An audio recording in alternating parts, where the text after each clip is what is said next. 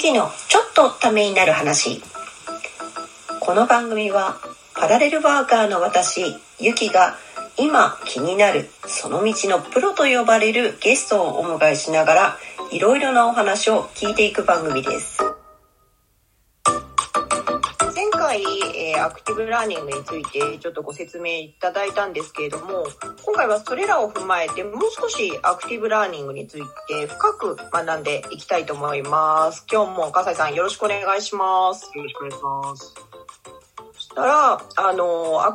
ニングのメリットっていうのをちょっと伺いたいんですけど、そういっても扱うところ、例えば学校とか家庭とか会社とかで全然違ってくると思うんですけど、全体的に個人が学ぶメリットっていうのはあったりするんですか？基本的にはアクティブラーニングって何の目的があるのかなって考えたときに、僕はエンパワーメントだっていうふうに思っていて、エンパワーメントっていうのは人を勇気づけるとか、その人の自己肯定感を上げるっていうことなんですけど、なので自分が誰かのためにエンパワーメントしてあげたいと思うことがもしあるのであれば、すごく学ぶ意味があって、例えば学生や友人だったりとか、自分の子供だったりとか、文化に対して、そういうエンパワーメントをしてあげたいっていうふうに思う人がものすごくメリットがあるかなっていうふうに思いますね。なるほど。でも今の時代にはいいかもしれないですね。今結構 SNS とかで否定的になっちゃったりとかするじゃないですか。それって結構みんな自分自身もしんどくなってきたりとかするので、それが人を勇気づけられるような形になれるっていうのはちょっといいかもしれないですね。それは確かに。そうですね。どうしたら相手がもっと自分の力を、また可能性を信じられるようになれるのかっていうところを考えること、またはそれを実践することがエンパワーメントで、つまり他者に対する思いやり、その他者のことを想像する行為なんですよね。なので表面的じゃなくて本気で相手の全部に対して向き合おうとする行為そのものであって、そういうものがそういう姿勢がすらも相手をエンパワーメントできるので、本当にそういう純粋な思いを学びに転化するという方法ですね。いいですね。アクティブラーニング前回もちょっと聞きましたけど、教育現場で取り入れられてるっていう話だったんですけど、子どもが学ぶと能動的にやっぱりなるもんなんですかね？アクティブラーニングって何でもそうですけど、いきなりすぐ成果が出るものじゃないんですけど、でもやっぱり成果が出る子はすぐ出て、本当に今まで例えば死んだ目をしてたかどうかは置いておきますけど、そういうなんていうか学ぶという声に対して別に何か面白さを見出してない人でも急に目をキラキラさせてるっていうことはよくあることですね。うちの子供ただでもキラキラしてるのに大丈夫かなそれすごく能動的なので、さらに能動的になるんですかね、そういうのだと。やっぱ子供にはとてもいい感じですか？学習方法ですか？やっぱりそうですね。やっぱり特に子供って押し付けられることを学ぶよりも、やっぱり自分から学ぼうとする生き物なので、基本的にはなんでっていうような、発達段階がで、そこから本当に自由奔放に自分が好きなものを学ぶ知的好奇心をそもそも持っているもので、それを大体親なり先生がこれを学びなさいとか、これはやっちゃダメだとか、これは学ばなくてこれは学んだ方がいいっていう、大人側が取捨選別してしまうんですよね。そうするとどんどんパッシブラーニングになってしまって、どんどん受け身ですよね。何を学べばいいのかを常に待っている状態の子になってしまうので、そうではなくて、やっぱりもともと本来持っている知的好奇心を阻害せずに、どんどんその子が学びたいことを一緒に探求して見つけてあげて、でもちろん子供ってすごくこう移り変わりも激しいので、さっきまでの恐竜の豚までだけど今度は牛だったりとか、いろいろこう移り変わる。でもそれすらもこうその子の世界観を全体をこう広げるという行為で、そういうものとこう一緒に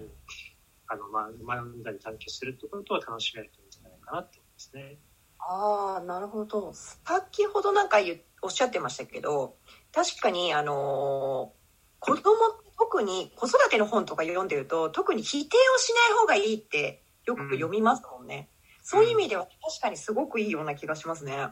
そうですね。まあ、これでも逆に大人になると取り入れにくいものなんですか？まあちょっと頭がね凝り固まってしまっているっていう意味ではなかなかこう取り入れにくいかなって思います。それはなんでかっていうと、やっぱり既存の教育を受けてそのまま、社会人になってしまうと、今自分が学ぶべきものは一体何かって考えたら、仕事の成果につながるものだけなんですよね。そうじゃないものはなんか聞いてもそれってお金になるのみたいな問いが浮かんできてしまう。その社会人のビジネスマンたちがたくさんいて、そうするともう好奇心どころじゃないですよね。それは一体ビジネスの成果になるのかお金になるのかみたいなことしかもう物差しとして持ってないので、それが強ければ強いほど、なかなか取り入れにくいかなっていうふうには思います。なるほど。確かに子供も中学生ぐらいになると、これって何の役に立つのみたいな、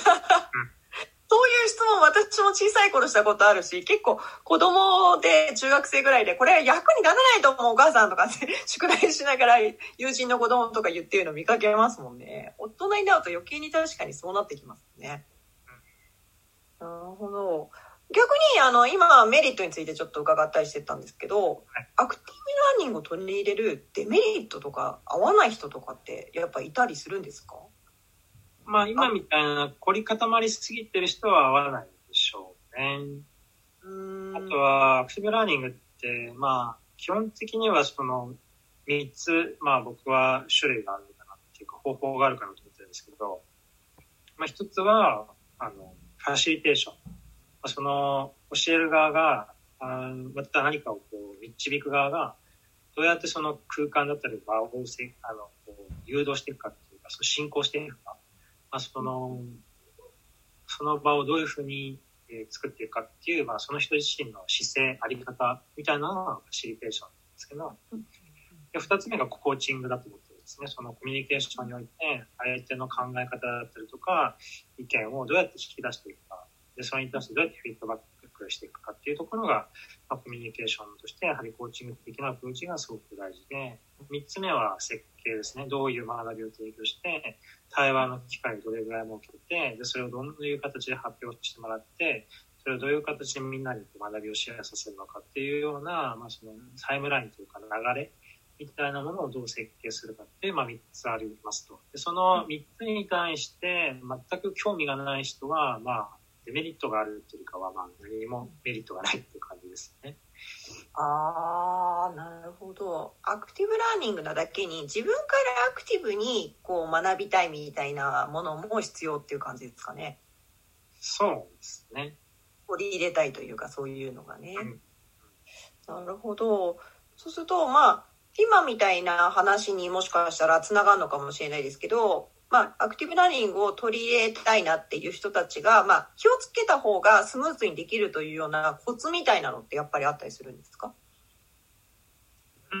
気をつけるというよりかは、そのポイントとしては、まずはあまりこう自分の中でフィルタリングを持たないというか決めつけない。何かこれはこうだとか、もうすでにこれはこういうふうに決まっているもの。またはもう私はすでに知っているとか、これをこういうふうに定義されているものだっていうふうに決めつけてしまえばしまうほど、もうどんどんその自分の中に新しい好奇心が入ってこない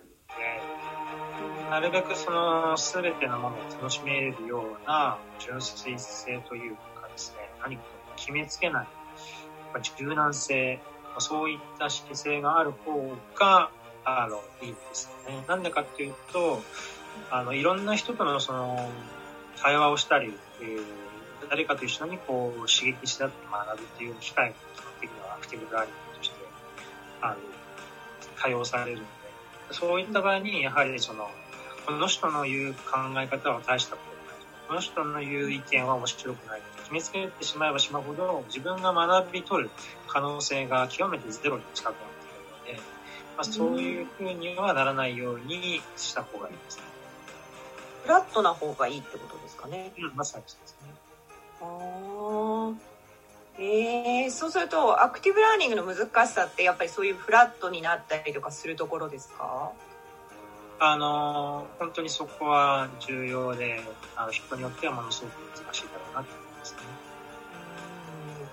なるほど。子供とかはね、普段もフラットですけど、やっぱりちょっと大人になってくるとその辺は難しいかもしれないですね。うん、やっぱりこう人をこう評価してしまう癖がついていて、まあ、ひどい場合はこの人は自分にとって役に立つのかとか、そういうぐらいこう利害関係で見ちゃう癖がついてる人がやっぱり社会人の方が結構多いので、そういう人は結構厳しいでしょう。なるほど、